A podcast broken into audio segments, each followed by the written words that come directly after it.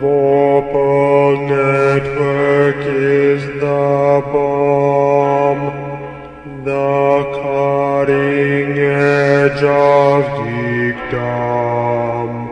comics advice D and D, movies, video games, R P Gs, finding it's easy just to stay calm, vorpal network dot com. This episode of The Tome Show is brought to you by listeners like you. Thanks for using The Tome's Amazon and D and D Classics affiliate links. This is David M. Ewalt, author of, of Dice and Men, and you're listening to The Tome Show.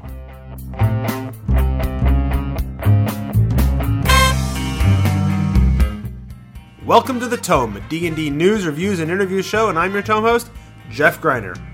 And in this episode, number two hundred fifty-seven, I'm headed off into a world where magic and science war with each other and have left us as heroes, as we look at lessons from Titan's Grave that can improve your D and D campaign.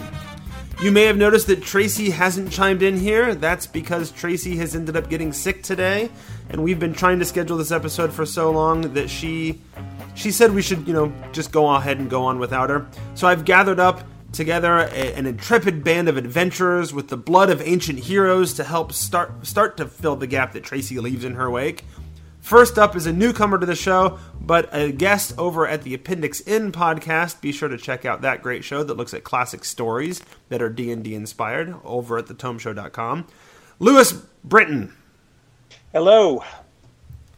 Next up are longtime friends of the show, although I don't know that they've ever been on together before, Jeremiah McCoy and David Gibson. Idly ho there. Hello all. It is good to have all of you gentlemen here. Thank you for coming on. So the idea behind this episode is that Titan's Grave is great. The game book, the web show with Wil Wheaton, all around, it's it's lots of goodness. So while it is designed for the Fantasy Age system, which, by the way, is a pretty great system and totally worth checking out, what if I wanted to take lessons from Titan's Grave and apply it to my D and D game? That's what we're exploring today. First up, because I know he's fantastic at recapping things, Jeremiah, what is Titan's Grave? Well, Titan's Grave is the uh, uh, fantasy setting that uh, Wil Wheaton came up with for his uh, role-playing show on the Geek and Sundry network. Uh, set in a alien world that had been affected uh, in the distant past and brought various different races, and it combines technology and magic Uh, in a sort of almost post-apocalyptic style world. All right, cool, yeah. So it was a web show, and then um, they worked with Green Ronin, the, the publishing company also responsible for bringing us um, the Out of the Abyss adventure for, uh, that was published by WotC, and the um, Sword Coast Adventures Guide published by WotC. Uh, so you're familiar with their work if you're keeping up with what's going on in D and D. Um, They that took this world and created a crafted sort of a story and an adventure with it that then Wil ran on the show, uh, and then they published it as an adventure as well. So you can enjoy the the story in two ways, right? You can you can play the game, um, or you can go watch the the show on Geek and Sundry, and you get similar sort of experiences and stories. Yes. Yeah. Did I miss any? Like, did, did Jeremiah and I miss any uh, key ideas?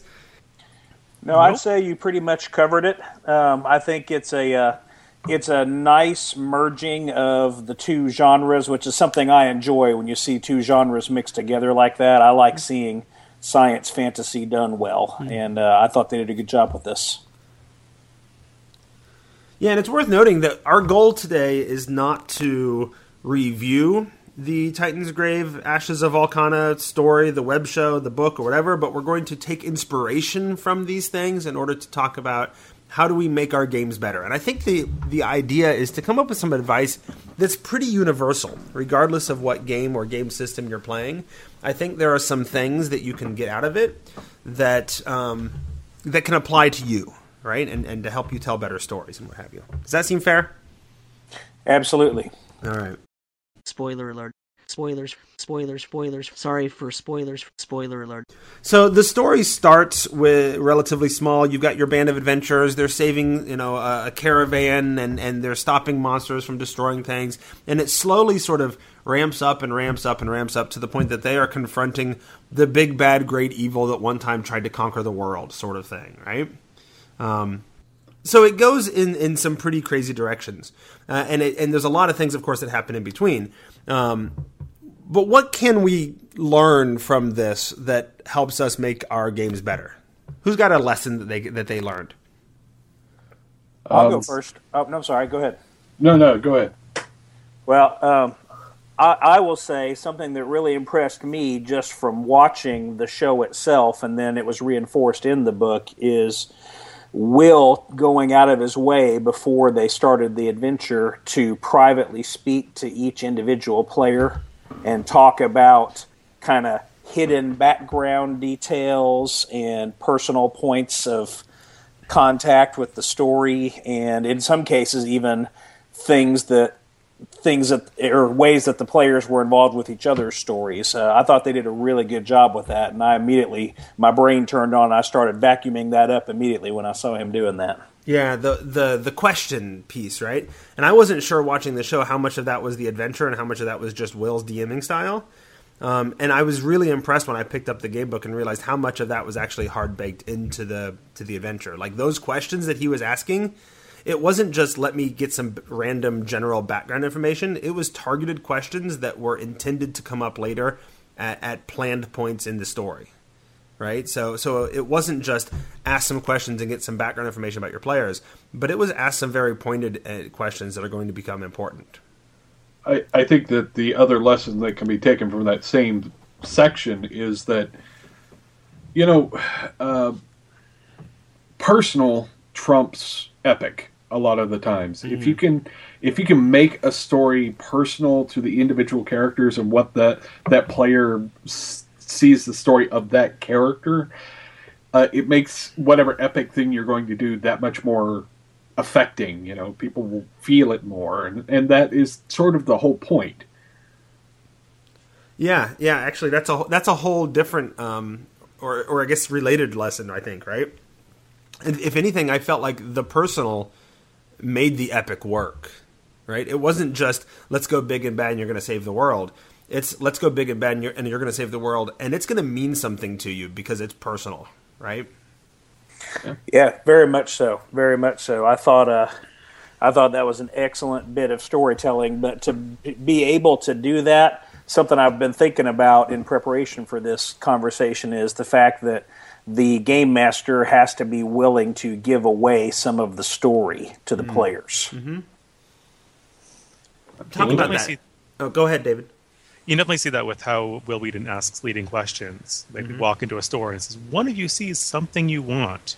And it kind of gives away that part of the story, mm-hmm. which feels a little railroady because you're you're um, giving the players something they have to choose. They, have, they One of them wants something, and that agency is lost.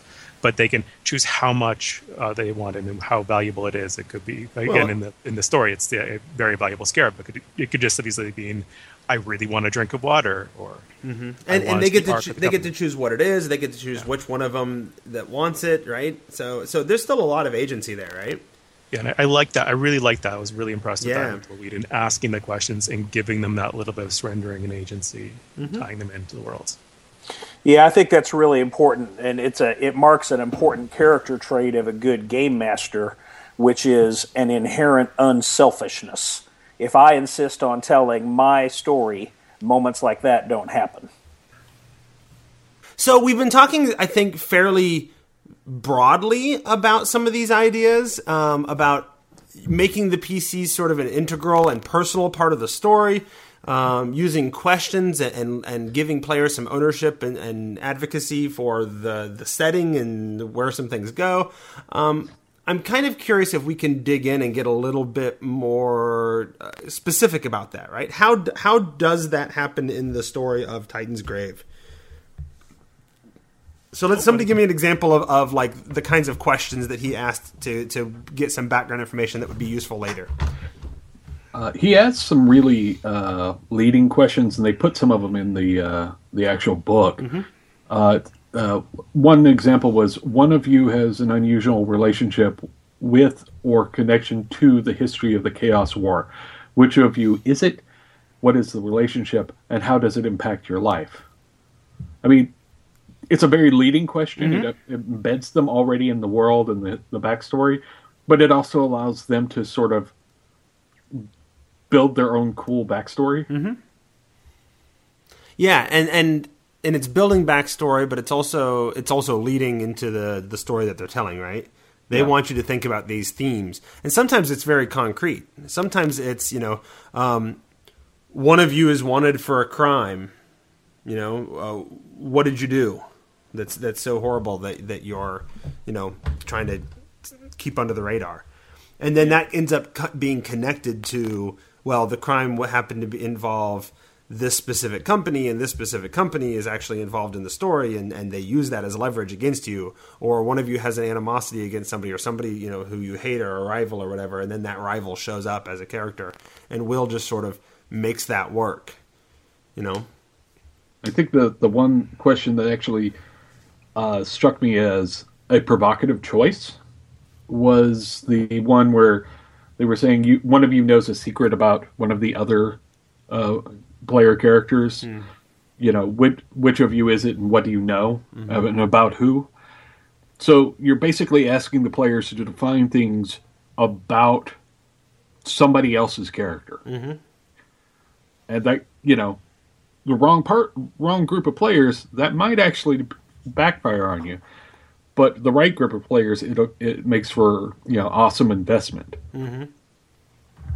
Yeah, so so let's talk about that. How how could you do that successfully in in your group, even if you're not quite sure if you've got the right group of players? I think the first step is firing some warning shots at the beginning of the campaign mm-hmm. that this kind of thing is going to happen. You know, um, mm-hmm. I don't think you'd want to pop that on six strangers meeting you for Adventures League for the first time ever, and And, you know, you're just not going to do that kind of thing. You've got to, I think that kind of has to be in the, the groundwork of the game is, hey, I'm going to be giving some of the story away, and I'm going to let you guys drive some things maybe in a way you're not used to, and I'm even going to allow some of the other characters' choices to impact your character in more personal ways. I think it's really important to put that out there on the front end. Hmm. Yeah, it's interesting. On one hand, yes. On the other hand, sometimes when you've got a bunch of new players, that's the perfect time to just spring something like this on them, because it, then it doesn't become, if you don't frame it as this is something new, new and different or unusual that I'm doing, but it's just sort of this is the standard operating procedure, sometimes they're a little bit more willing to just accept it and go along with it. Um, hmm. I, I, I've recently had that experience because I also, as a teacher, I also happen to be, of course, the teacher who sponsors the uh, after-school tabletop gaming club that meets every Friday uh, and plays games with twelve-year-olds and thirteen-year-olds for an hour every week. Uh, and we just started a Fantasy Age game with one of the tables there. And I just sort of started asking these exact sort of questions um, with with those players. And they'd never played a game. But they, like, not only had they never played like Fantasy Age or a game like this before, they've never played a tabletop role-playing game before. This is their very first time experience with it. So, so far as they know, those kinds of questions in story building are just a part of the game. Now, that's an interesting insight. When it, when they are truly brand new, mm-hmm. sure, they can think that's par for the course. Yeah, yeah. Although, although I'd also have to be a little bit careful because um, two of them had sort of built, ended up building this story that they are brothers. And, and one of them is or feels responsible for the death of their father.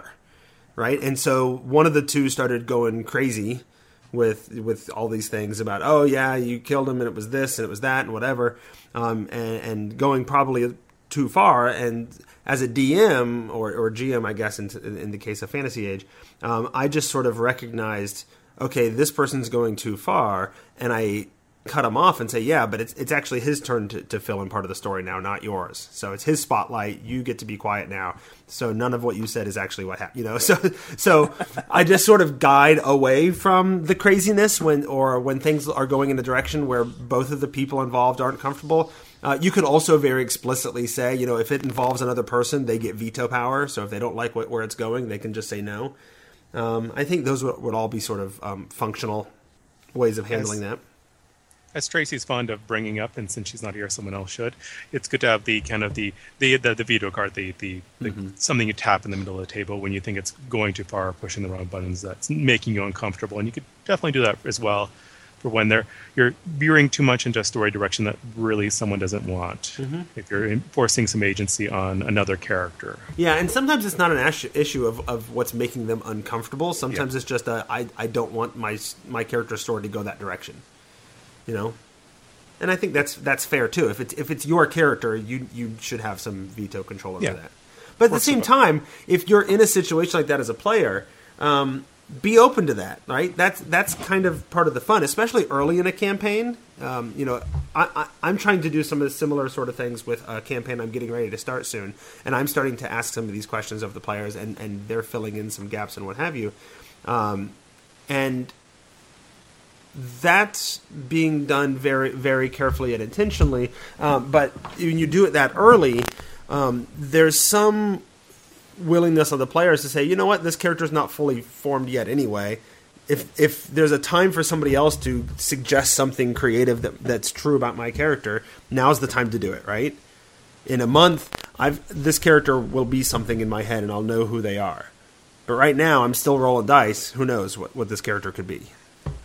Right. Yeah, I, I think uh, one thing that is maybe a cheat, but uh, I think probably would help to sort of prime people for it, is before you run this game, try doing one of the more indie story type games so people get used to that sort of back and forth uh, narrative game structure, just so they can see what it works like in another context, and then you...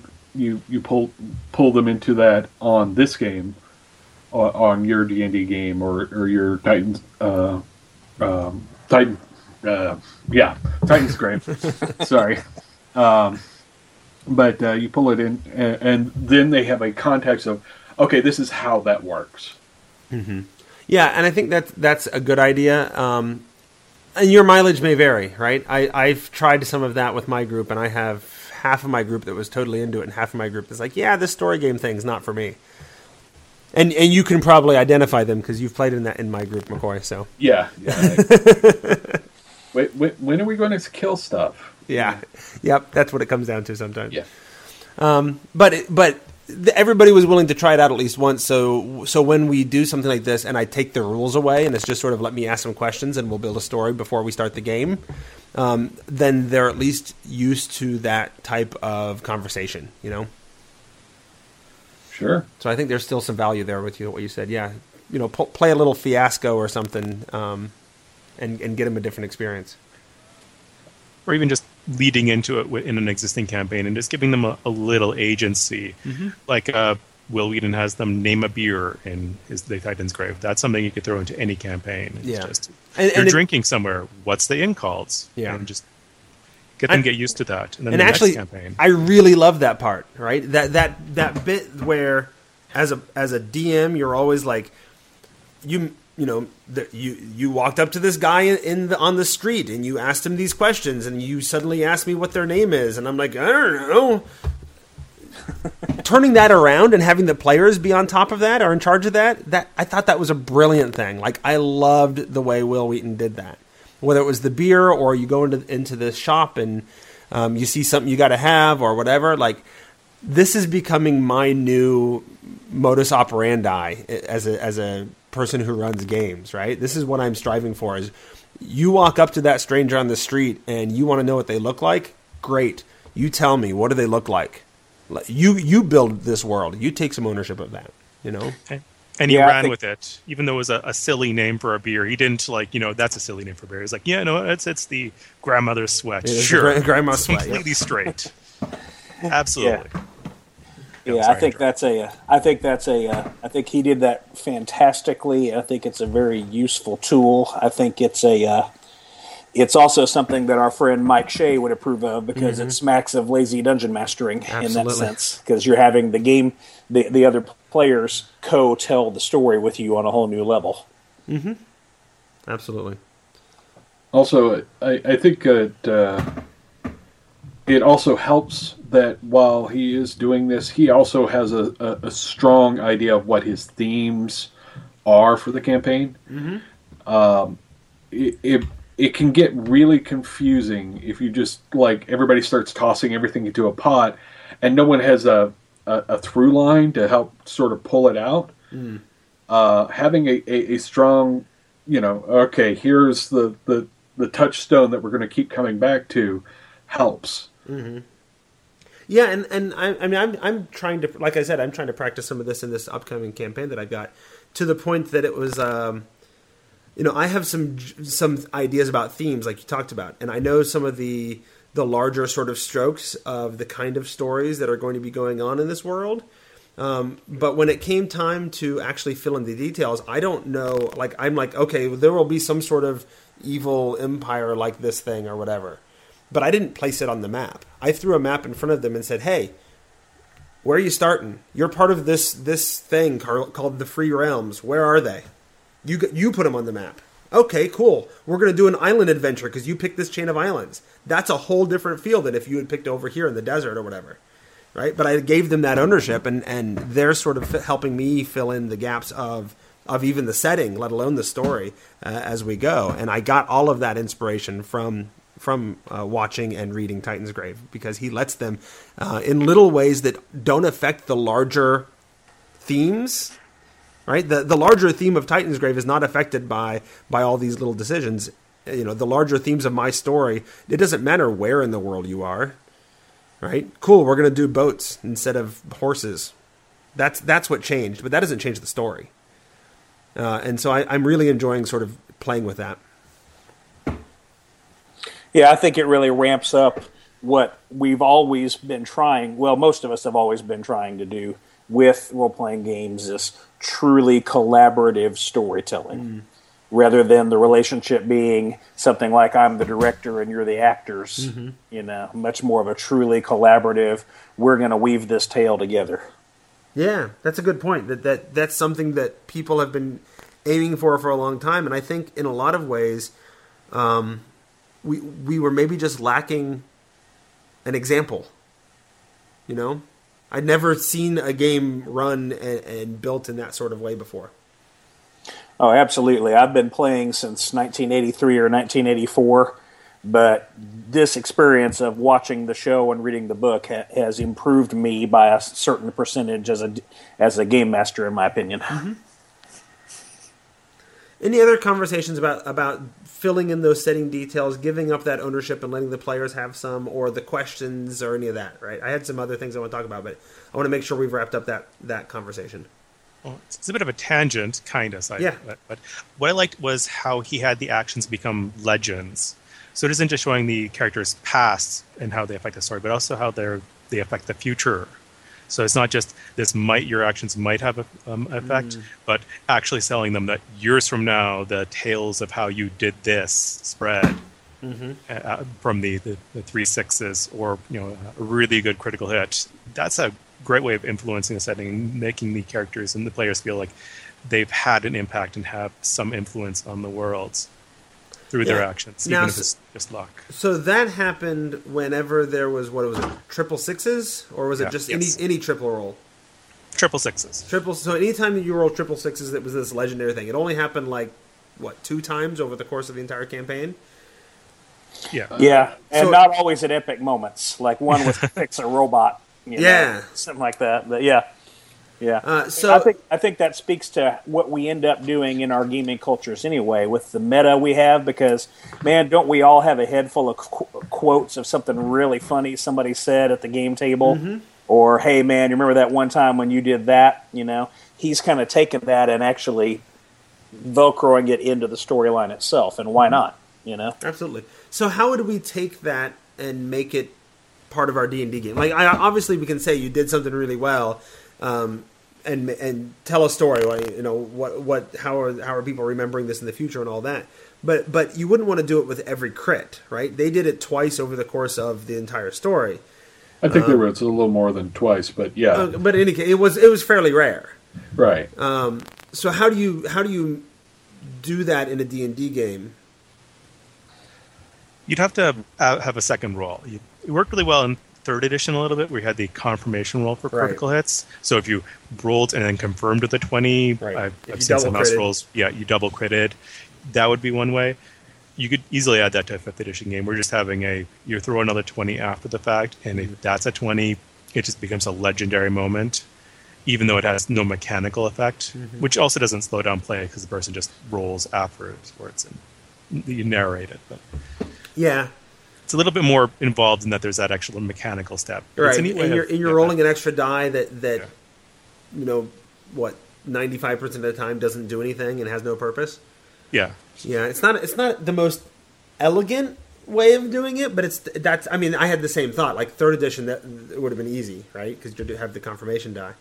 Well, um, um, in fifth, you've got uh, advantage. You just if you roll a double crit on an advantage roll. I like that. That could work. Yeah, it, you don't get advantage on every roll, so it's yeah, that's fairly know, rare. It's fairly rare, and, and when you get it and get a double crit, that would keep it from being a thing that happens every session, but mm-hmm. it would happen every once in a while.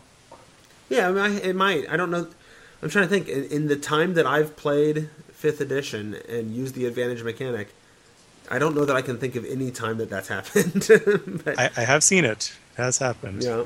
I'm uh, sure, I've I'm, seen I've seen the dreaded double ones, but I have not seen the double twenties. Yeah. yeah. Ooh, double ones might also be like the, the legendary fail. yeah. Yeah. Yeah, yeah, yeah.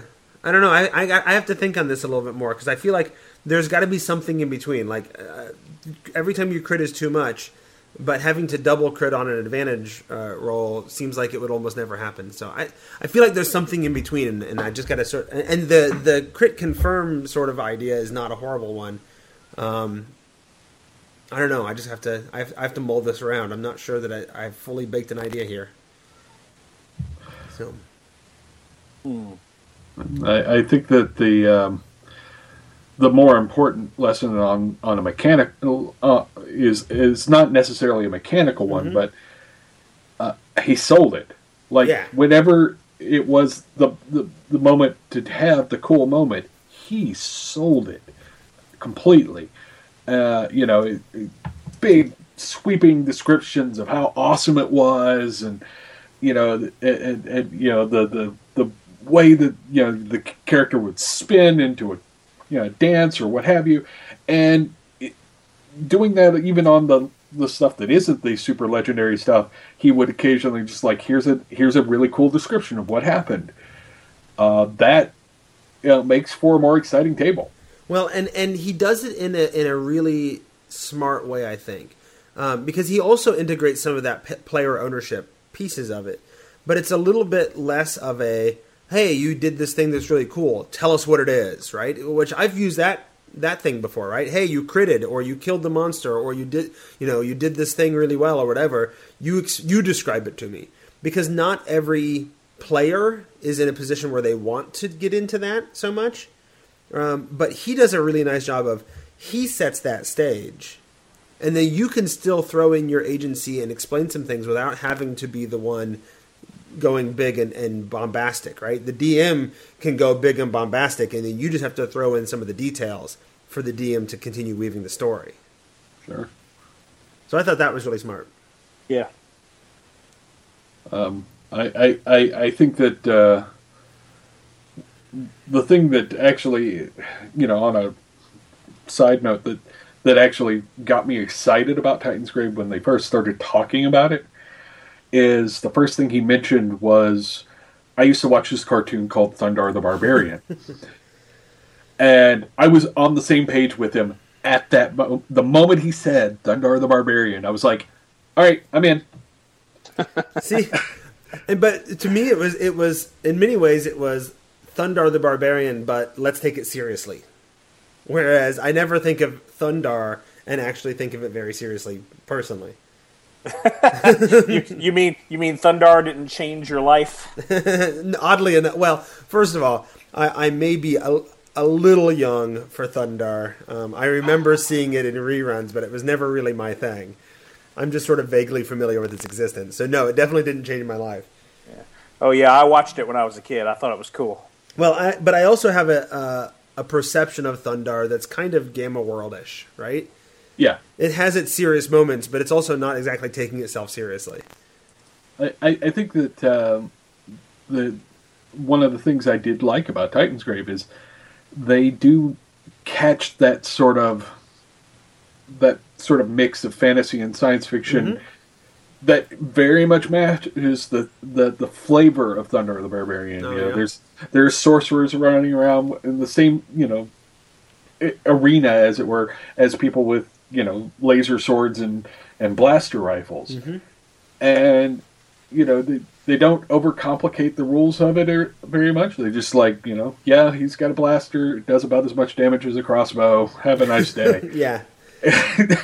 and and, and they, they, they didn't go so far in depth that it became bogged down in it.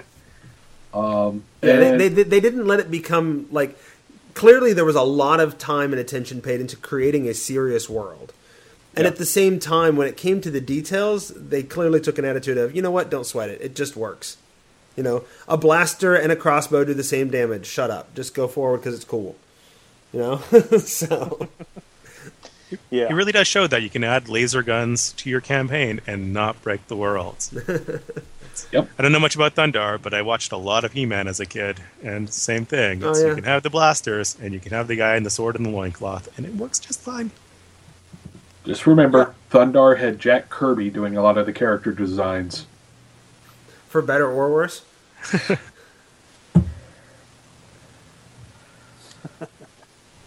So, uh, and that actually leads into, into something else I kind of wanted to talk about. And we've kind of just hopped around with some things um, that I wanted to talk about anyway. Um, but, well, it it it is basically taking a this post-apocalyptic, almost fantasy-ish, Uh, sci- or science fantasy story or, or world and taking it very seriously. Um, the story's not afraid to sort of lighten up, right? Um, with moments like, hey, the opening sequence is us saving and or interacting with or getting paid by the Beer Baron, which you could hardly say is a is a serious, you know, epic story element. Uh, and at one point, you're stopping this horrible monster um, from drinking all of the beer, and it's gotten wasted in the in the brewery or whatever. You know, um, this is not a story that's taking itself too seriously, but at the same time, it has really serious moments, right? Or it, it, I would argue it's very serious, but it's not afraid to have fun too. I, yeah, I, I would. It's pretty, I'm sorry. Go ahead, brother. No, no, go ahead. I was going to say it's it's clear. I think he's trying to very intentionally run the entire emotional gamut, because when you intentionally have characters like the Beer Baron and Runcible, the cyborg teddy bear, and mm-hmm. things like that, then you're you're trying to go one way with it. But he's also very willing and fairly quick to take it really deep and really dark into the characters' souls, if you will, and explore some of their baggage and uh, some of their hurts. Yeah, how much of that do you think was Um... really how it played out without the editing, and how much of it do you think was just edited to, to seem more dramatic? Because there were some like really like tense moments of of dealing with, with difficult things and whatever, and how much of that was it was it just edited that way, do you think? Hmm. Uh, having seen a couple, well, well, Laura Bailey in Critical Role, mm-hmm. she is she was really good in staying in character and not drifting off. It's uh, it's also in the same network, and it's basically live streamed, so right. it's no editing, and oh, they can kind of sure. stay on point. Mm-hmm. So, yeah. And maybe. I would say the I'm sorry. I would say the writing is also very evocative in the book itself. Mm-hmm. Uh, he he he keeps telling you throughout the book, try to find these personal hooks and connect this bit of the story to a personal hook in one of the characters. He's I think there's a fairly high degree of emotionally evocative that he's going for very intentionally. Mm-hmm. So, so, and and that's something else we've talked around, but not really dove in, dove too deep into, is is this whole make it personal concept. Um, how does the story of Titan's Grave make that story personal to those players? Because I think that's something we could absolutely take into our D and D games, but but it, it doesn't feel like something super easy to do. So how do you do that? Or how um, did they do it? Uh, he, he definitely used a lot of uh, cinematic language to a certain extent. He, you know, he, he used things like flashbacks, um, dream sequences, um, just little bits to sort of, here is the personal thing that you you gave me the, the, the tools for your personal backstory.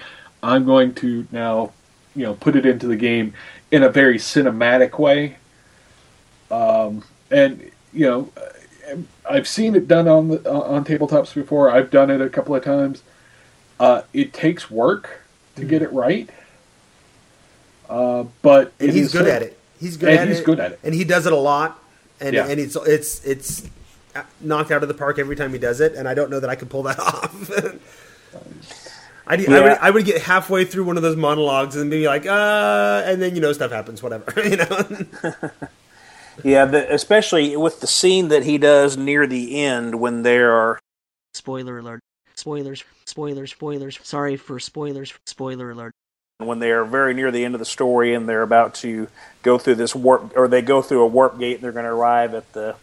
the tomb or the temple of the prophet and all that, and he gives them a pretty much an episode-length flashback scenario. Mm. And I think, I mean, there's a lot of him just talking in that, a lot of just monologuing, but I think he very cleverly, I think most characters had two or three decision points. They had little forks in the road that he let them mm-hmm. choose, and then he was ready to go with it whichever way they went. Mm-hmm. And uh, that can be a helpful thing, because when you're de- when you're describing something cinematic, you're getting away from player volition, which is something else he seems to value.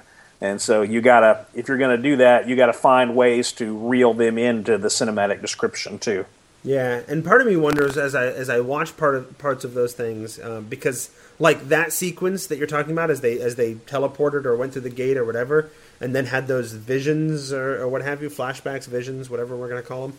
Um, that's not in the book, right? That's something that Will did. And then they right. ad- they added a sidebar in the book and said, oh, yeah, here's a thing that Will did. You can do something similar if you want. Like, he goes into a lot of detail, and he goes on and on, and he gives them decision points, and he rolls with it and whatever. And I'm like, how much of that is is he just really good at making that stuff up off the cuff?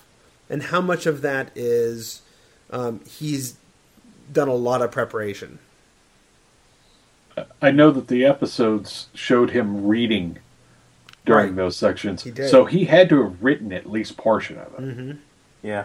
And he mentioned that he and his son had stayed up all night the night before working on that. So he must have had at least a decision tree structure in place and some keywords or descriptions in place. Mm-hmm. But I'm not positive. I don't know if I can dedicate that kind of time to, to playing a game. Well, it should be noted that it's hard to judge your own game by a game where most of the players are professional actors. Oh yeah. Well, and and they they also recorded. Um, I think I I heard, saw something or heard something from Chris Pramus saying that they recorded like. Six or seven hours a day over over like a week, and then edited it down into what eight eight twenty minute or thirty minute episodes or whatever. Yeah. So I mean, there's a lot of stuff that happened that isn't on air. Yeah, it, actually, if you want a a, a good example of uh, of what it's like to watch a bunch of actors play D and D and not get it edited it down, actually, uh, Critical Role that we were. Mentioned, mentioned earlier, earlier yeah. uh, it's definitely it. Um, my only problem with that particular show is I can't really devote four hours to watch. Yeah, see, that's my YouTube thing. That's my issue with actual play, uh, YouTube or or even podcasts. Um, is that what what what am I not doing during the the hours and hours and hours every week or whatever that I'm consuming that, you know? Yeah, that's exactly the thing, man. I daydream about getting to watch Critical Role, right. and maybe someday I'll get lucky and break both my legs, and I'll have time. Yeah, I, I watched their uh, their Vin Diesel thing, and that was that was as much time as I could probably dedicate. Yeah, I've caught a couple of episodes. They're fun. Yeah. All right, so I think I've hit all of my bullet points. Uh, what other lessons from Titan's Grave do you want to talk about that that can help us make our games better? Well, I'll throw I, something in for, uh, and this is really me speaking to like Wizards of the Coast on this issue. But man, the the way they break up the material in the book, the way there's a very good, excellent, just two or three paragraph summary at the beginning of each chapter of, hey, here's exactly what's going to be going on here. Uh, this, and I know this is true of all Gro- Green Ronin stuff that I've seen. They they break the encounters up into combat encounters or role-playing encounters or um, what's the other one? Exploration, Exploration encounters, which, according to the D and D Player's Handbook, those are the three pillars. You well, know? And, um, those, and that was done very intentionally because that's a Fantasy Age staple as well. Yeah. Um, you got a little bit of this uh, touch of Fantasy Age through the, the show, um, but there are... As you picked up on the idea of stunts, right? And so Fantasy Age has these things called stunts, but stunts fall into multiple categories, and it is, um, you know, a combat stunt, an exploration stunt, a role-playing stunt, or a magic stunt if it's a spell, right? Um, and so I think they, they do that very clearly f- to support Fantasy Age because people need to know, oh, hey, I got a stunt. What what table do I use here, right? Yeah. And yeah. This helps them figure out which table to use. Yeah, that's actually my favorite part of that system. When I first saw the Dragon Age two episodes on Tabletop, I was blown away by the stunt system. Mm-hmm. And I, I now I haven't played any of it yet, but I own quite a bit of Dragon Age stuff and Fantasy Age stuff because I'm gonna mess with that at some point. There you go. Yeah, yeah. It's it's. Uh, I think one of the other lessons uh, that's worth tossing in there is if you you know. Specifically, if you've got the book and you've looked at the map, they left a lot of room for there to be stuff mm-hmm. that gets filled in later. Uh, never underestimate the, the power of just having lots of room to breathe. Mm-hmm. However, they had lots of room, but the history of the campaign was two pages. It's true. So it was, they weren't inundating the players or new people with pages and pages of history and backstory and lore. Well, two, you got two, what you needed to do. Two things on that, actually. The history of the game was two pages, but the description of the world actually went on for quite a bit of time. There was a lot of information about cities and, and locations that never come up anywhere in the actual story of Titan's Grave. Um, so there's some decent lore in there, and I think that was intentional to, to be like, hey, if you want to play... Uh, a game in this area, in this world, or whatever. Here's some, some things you can do to make up your own stories. Um, but but I think, um, oh, what were we saying? Oh, you're talking about leaving room to breathe. I had something I was going to say. Well, I very strongly agree with the room to breathe thing. Looking at the map of Nestora, there's like eighty locations on it, or something like that, mm-hmm. and they they explored a tiny, tiny handful. And that's great. I love that. I love having that. I looking at the map of the whole world, I look at the names of some of the other places, and I'm already conjuring in my head what's going on there and what I would want to do with that little place. Yeah, I mean, they only des- de- describe three cities in the book, and you know, on the map, you you, you they, it doesn't take up that much space in the world. Mm-hmm. There's so much else going on out there. And some of them sound interesting just by the names of them. Um, Springing off of that, the um, sometimes all you need is a name. One of the locations, and it was Dragons and Donuts. And one of the uh, one of the actors, one of the characters, saw that and was like, "There's a place here called Dragons and Donuts. We have to go there." Mm-hmm. So sometimes, if you have no idea, throw out a name. Maybe your players will latch onto it, and well, that, that guides the story. And th- and that's actually um, we're getting into some some advice that's actually kind of interesting to me because um, we're actually kind of starting to walk in the direction of. Write a whole setting and have lots of lore and who knows where they'll go. But and I'm not sure that that's typically the advice that people give, right?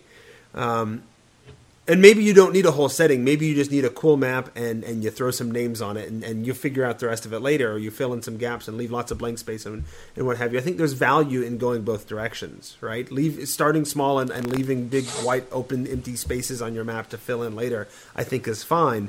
Um, but I think you're, you're not wrong in that giving some detail and building some of that um, is doesn't, you know, I think that has value as well. I think as a as a D M, um, I'm inclined, especially right now after um, experiencing Titan's Grave, um, to do a lot more of the here's a place and here's a name, and then when you ask me what it is, great, you can tell me what it is, and, and incorporate some of that um, sort of gameplay into it.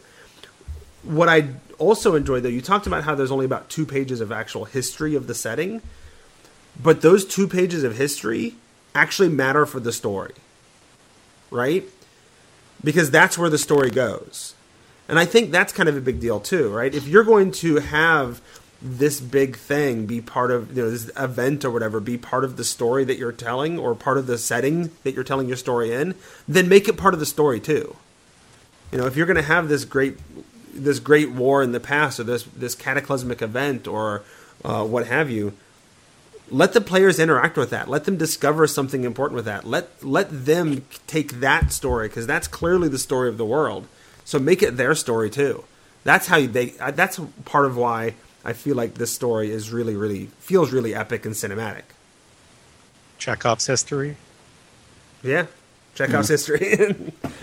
What I, what I liked about that was that the story was epic, even though the characters are well, effectively low level. They'd mm-hmm. been on a handful of adventures, and yet they were still impacting the world and having historical, possibly continent-wide consequences. Mm-hmm. They didn't need to wait till they had a, a paragon tier or level ten before they actually started impacting things beyond a small little village. So sometimes you can go big. Mm-hmm.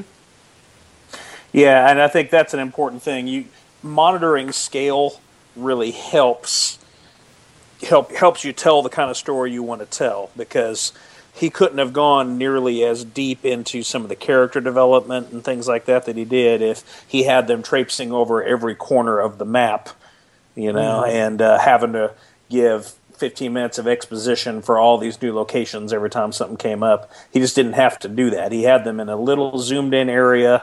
You know, I can, I can looking at this book, I can almost cover the three major cities with just my thumb um, that uh, that he's that he had them even near, and he really only had them running about in Nestora and a few places in the wild. Mm-hmm. Yeah, no, they they uh, it was mostly even like in terms of locations, they didn't do a lot of exploration or whatever, right? It was the city of Nestora, and beyond that, everything else was sort of a, a montage, sort of vi- or little vignettes or whatever, right? Mm-hmm. Yeah. Although although the adventure itself does have a little more. Um, travel and exploration bit, like on the way to the floating castle city thing. Spoiler alert. Spoilers. Spoilers. Spoilers. Sorry for spoilers. Spoiler alert. Um, the the adventure actually has them crash at that point and experience a different part of the world that the the, the web series didn't do. Yeah, the rust wastes. Yeah. Yeah. Might have been edited for time or, or content. Yeah, well, and it may have, yeah, uh, there is some, I think there was some very conscious decisions to have this adventure and very specifically cut parts of uh, parts of it out for the web series because um, they want things to have value, you know? They want people to be able to say, well, why would I buy this book? I already know the story. Why would I run this adventure, or why would I play through this or run this adventure? I already know what's going to happen. Um, but actually you don't, because there are some things in there that you may not... Um, I've seen in this in the web series because it didn't happen there. Right.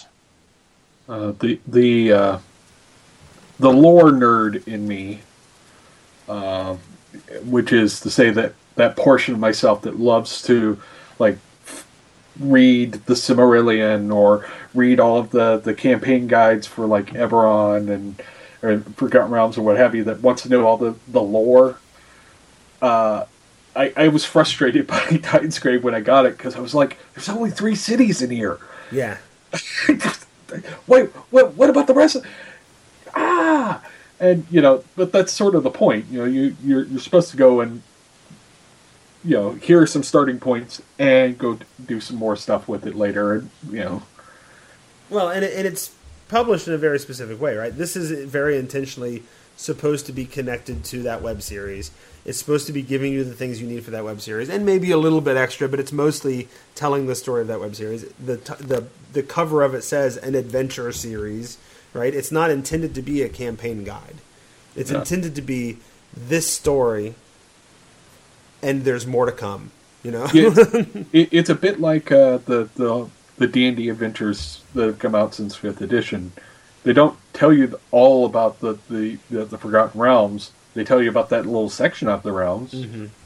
and they tell you what you need for the adventure that they're doing, and they give you hints of how to, you know, run off with it. Mm-hmm. So, I mean, it's very much the same sort of thing with the the newer adventures as well. Mm-hmm. So, and there's a lot that, that this story didn't tell. Like, we talked about how if there's going to be a big history or a big story, um, it should be the, it should be continued with the actions of the players, right? Their story should be the story of the world. Uh, and they did a lot of that, right? There was the, the war and the Prophet Dewan and, and the heroes, and all of that was bundled up and tied up together with the story that the players were going through. On the other hand, there are large chunks of the story just in like the introduction to the setting that never play out at all. Like the these, what, what are they, alien ships or whatever that planted the seeds that created Valkana and brought life to the world and all that. It's like, that's actually kind of a huge story bit that was completely not touched on. Um, but I suspect, because all the major story elements have come back and been important, that we're going to see that come up and be important later on in future installments. Yeah, I, I, one other lesson uh, that can be definitely drawn from the web series, at least, never underestimate the power of a good cliffhanger. Yeah, see, there you go. And I know you like your cliffhangers, because you used to do it all, to, all the time to us when you D M.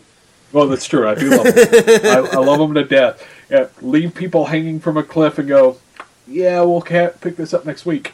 Yep. Yep, that's, that can be powerful. All right, any other lessons? We've gone uh, fifty-one minutes now. Any other lessons from Titan's Grave, or or is it time to sort of wrap things up? I could, think, I could talk a little bit about quests. Okay. Because in the show, they had the personal quests, both short-term and long-term, where they had the goals that characters wanted to achieve on their own, like finding a brother or getting a little golden scarab beetle. That's something that you know, players could easily handle to themselves, is my quest is this, and doing so gets them a little bit of experience or inspiration. That'd be really easy to mm. bring into your game, of at letting the players dictate what, where they want their characters' goals to be, and then rewarding them for that. Yeah. Although, um, of all the different things that were going on here, that one probably stood out to me the least, because that's one that I've seen a lot of other yeah. places too, you know? Um, we're seeing five E do that with a lot more gusto now too, with the, yeah, the backgrounds and the, the what bonds is what it's called, and the, the yeah. things like that. Mm-hmm. But that's been very helpful with my players. My players have really taken hold of that. Mm-hmm. Uh, I think uh, another lesson that can be taken uh, in a world-building sense is d- don't be afraid to take traditionally monster races and make them the norm. Um, mm-hmm. they, the, the Saurians are just lizard men; they really are. Mm-hmm. Uh, the you know the orcs don't appear to be like the monsters of this realm; they're just another intelligent race. Mm-hmm. And uh, it worked. It worked in this particular setting. And I, I, you know, if you're doing world building, try and experiment with things like that. Yeah, sure. I think that's a good idea. Or, or mixing the uh, the races a bit more, so you have the, the dwarf elf half you know, breed and the orc reptile half breed. Mm-hmm. I'm gonna try. Sure. That. Yeah, I imagine you could, you could kind of do that with fifth edition if you just let people freely choose their sub race if they you know, wanted, but. I don't know. I kind of test the Maybe. balance of that, yeah. But if you're willing to go a little hand-wavy freeform, it would probably work. Yeah, Fantasy Age has some very specific rules for being able to do that. Right? They don't give you a half-elf race, but they give you rules for, here's all the races, feel free to make whatever combinations you want. Here are the, here's the way to do that. Yeah, you can tell you whether you take the dwarf race and then the high-elf sub-race. Bam. Mm-hmm. You're a... I don't know what that could be called. Keeley. Yes, you're a Keeley. That's right. Very good. All right. Any other uh, last thoughts or lessons that you can take from it? Hmm. Think I'm good. I think yep. I think go go watch this series and read the book, and I think you're going to find lots and lots of inspiration. Um, I did. Uh, I've got a whole um, post-apocalyptic science fantasy campaign that I'm starting that was at least partially inspired by having having watched and read Titan's Grave. So there's a lot going on there. Yeah. When in doubt, hire a bunch of podcasters and voice actors for your uh, your party. Uh, I think we're all available. Yeah, that's true. Uh, actually, I, I think that um, uh, another thing, science fantasy was big in early D and D, and it mm-hmm. kind of got lost along the way. People didn't sort of just concentrated on the f- fantasy, but there was a lot of science fantasy in the early D and D, and it's nice to see that a little re-emphasized in a setting again. Mm-hmm. And and it's supported in five E. The D M G has uh, stats for if you want to bring in your laser guns and things. All right. Well, I'm going to call that the end of the episode. I want to thank uh, Lewis Brit- Britton. Where can people find you? Uh, they can find me at Twitter at RevLewisBrenton. And uh, I just launched my new website last week. There's not a lot of gaming content on it, but there will be soon, Lewis Brenton dot com. There you go. And Jeremiah McCoy. Uh, I'm at Jeremiah McCoy dot com or the basics of the game dot blogspot dot com. I also have a YouTube show called The Basics of the Game, so I'm around. He, he is around. And David Gibson. I'm at D N D Jester on Twitter. And you can read my blog, webcomic, five minute Workday at w w w dot five m w d dot com. There you go.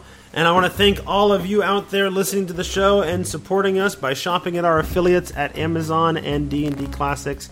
We really appreciate that. Also, I want everyone with a Twitter account to head on over to Twitter when they hear this. And I want you to tell Tracy that you missed her on the episode. Her Twitter handle is at SarahDarkMagic. That's Sarah with an H, Dark Magic. So everybody go out there and tweet at SarahDarkMagic and tell her that you missed her on the show. You can reach out to us at the on the Tome Show at gmail dot com, the Tome Show at gmail dot com, or call us up on the biz line nine one nine biz tome, B I Z T O M E. And that is episode two hundred fifty-seven, where we spilled our blood to open the way and met the Prophet Dewan in this episode of The Tome, The Tome, The Tome, The Tome, The Tome, The Tome, The Tome.